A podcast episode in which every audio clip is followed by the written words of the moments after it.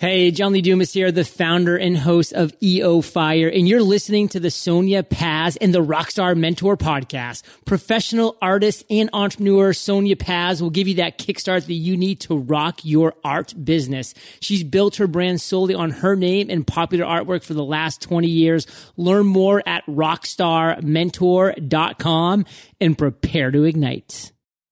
You are listening to the Rockstar Mentor Podcast. I am your host, Sonia Paz, and we are at episode 37. And I'm going to tell you, we've got a great show today. I'm running on a little bit lack of sleep, too much coffee, and we're going to rock and roll some serious subjects. So let's get this party started. Welcome to the Rockstar Mentor Podcast, the podcast to inspire you and bring the kickstart you need to crush it in the art industry. We'll bring you creative insights, inspiring interviews, valuable resources, and art marketing, along with decades of experience to provide you the strategic approach to unleash your creative talents and rock your inner entrepreneur. Now, your creatively energetic host, Sonia Paz.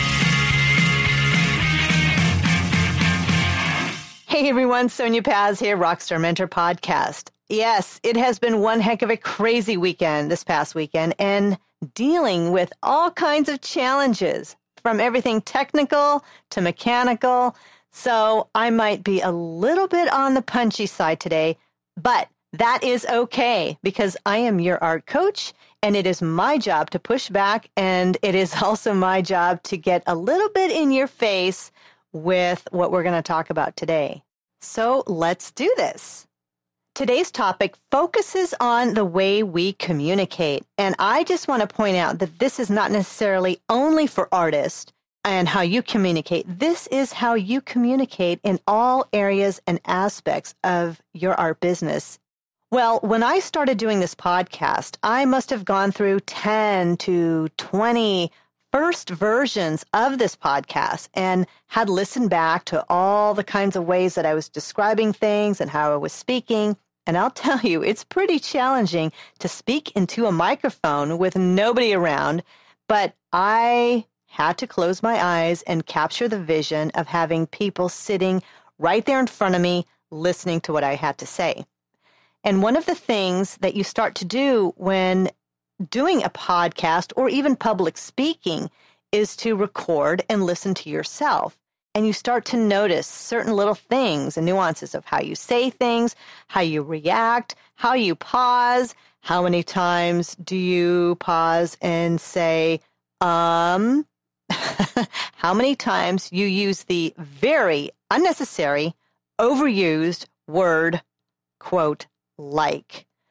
Oh my God. I have listened to so many podcasts and I have listened to so many public speakers. And really good public speakers will watch and detect what they say and have they have actually trained themselves to not utilize the word like a lot when speaking to audiences.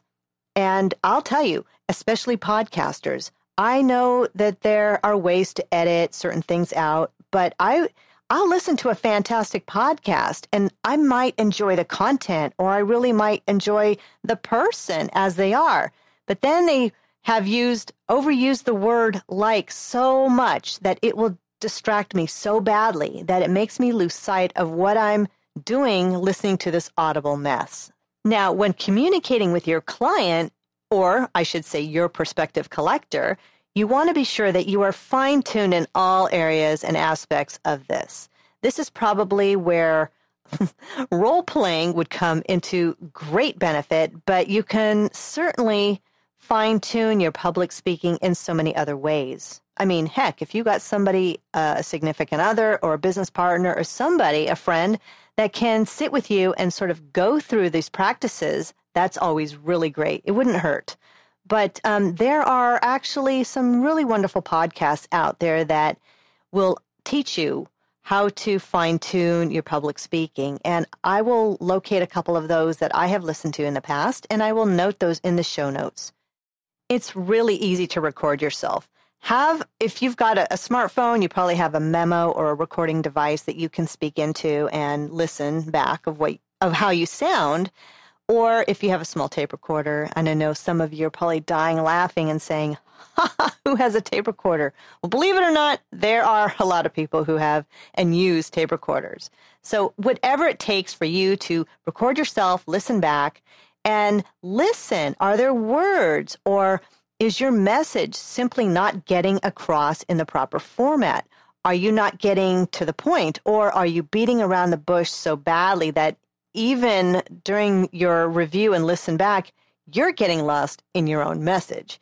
Now, you're probably thinking, well, Sonia, I'm not going to be a public speaker, or uh, maybe I'm not going to be a podcaster. So, what's the point? point, and why do I have to listen to myself? Because when you're nervous and you're selling your artwork, you tend to babble. We all do it. I've done it. Not all of us are really proficient in speaking with customers. And for most artists, you're going to be scared and it's going to be nerve wracking. So if you can take that time to listen back, it's really going to benefit you. And the point of this podcast episode is to reflect on yourself and how you sound when conversing with your client. Oops. Or I mean, your lifelong collector. And if you go back decades and decades and centuries and centuries, back when people were in business and people were in the business arena doing face to face business, it was that's how it was. You did business face to face.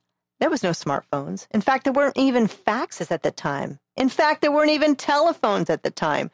And I'll tell you, the, when the telephone came along, and people started doing business on the phone. It was great. You can reach more people. And then, of course, modern technology of the faxes came along, and people started to do business by way of fax because then they can document the clarity and the intent of what it is that they were selling or purchasing. But it all boils down to one thing voice to voice and face to face. And the voice to voice and face to face communications are critical. And this is really how you should be interacting with your clients unless your collector specifically asks you to text them the information, don't text them as a way of communication. It's really impersonal when you're conducting business. And the whole lack of nuance and the relationship building is lost. I will say that email is a better format if you have to communicate and document the artwork that you are doing for the customer. To document a price, the size of the artwork, and other detailed, pertinent information. I will, I, I've got to throw this in there, everyone. Do not get in the habit of texting your customers with a, hey, what's up? Or, are you ready yet?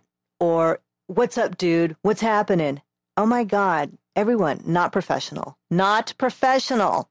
I'm sorry and you can disagree with me on that one. I will tell you that I would not have the customers that I have if I had interfaced in that format. I'll tell you, you won't. So, picking up the phone and talking to your customer voice to voice is the best way. Nothing really gets lost in translation. The way that you come across will be professional. You're not going to get that via text. The personal touch will buy you so much over and over. I cannot even tell you. I did more business when I picked up the phone and spoke to my customer directly. And when I was doing art back in the late 90s, early 2000s, I didn't, what did I have? I think I had um, Microsoft, not a Microsoft, but a um, Motorola um, two way at the time. Oh my goodness. It was maybe even the Motorola Razr in early 2000s, which I thought, I thought I was all that. But um, it was not the texting of today. That was the old texting. So you did AAA, BBB, CCC, DDE. You know, you know what I'm talking about. Old school texting. Yeah, old school texting. So obviously, a lot of people weren't doing a lot of texting in that format because it was really cumbersome. But picking up the phone and talking to your customer is going to win you points. If your customer doesn't want to talk on phone, then email. But you'll everyone is different so the way that you communicate with them will be critical because you want to be able to give the personal touch to conclude your sale i know a lot of folks and maybe it's generational too are in the habit of doing texting and emailing and i think it has its benefits but if you want to be successful in your art business you need to be organized and focus on limiting your communication vehicles voice to voice is better email is great for the details sending your customer draft, figuring out the price, defining and determining the size, etc. So remember, everyone, if you need help with any of this, if you are listening to the podcast and you're thinking, well, shoot, I'm not confident enough to start doing this. I really need someone, uh, someone to hold my hand. I will help you. If you want to be successful in your business, I will help you. And you can reach out to me at mentor at rockstarmentor.com. And I would be happy to set time aside with you to make sure we can boost your confidence for this. We can give you the do's and the don'ts and the rights and the wrongs and get you through this hurdle because I will tell you, I am still working on my course for crushing it with commissions, and that is going to be coming out soon. And that is the moneymaker. That is where you can really increase your profitability and your sales, especially in the slow months. Anytime, you know, well, I don't know if there really is a slow month, but you know, a lot of folks are seasonal and they just do stuff for the for the holidays. So you want to make sure that you connect with customers and get your commissions going. And there is a method to the madness and a magic to the money if you want to crush it with commissions. So I can help you with that. And I am going to, I am still taking emails on people who want to get involved in that program.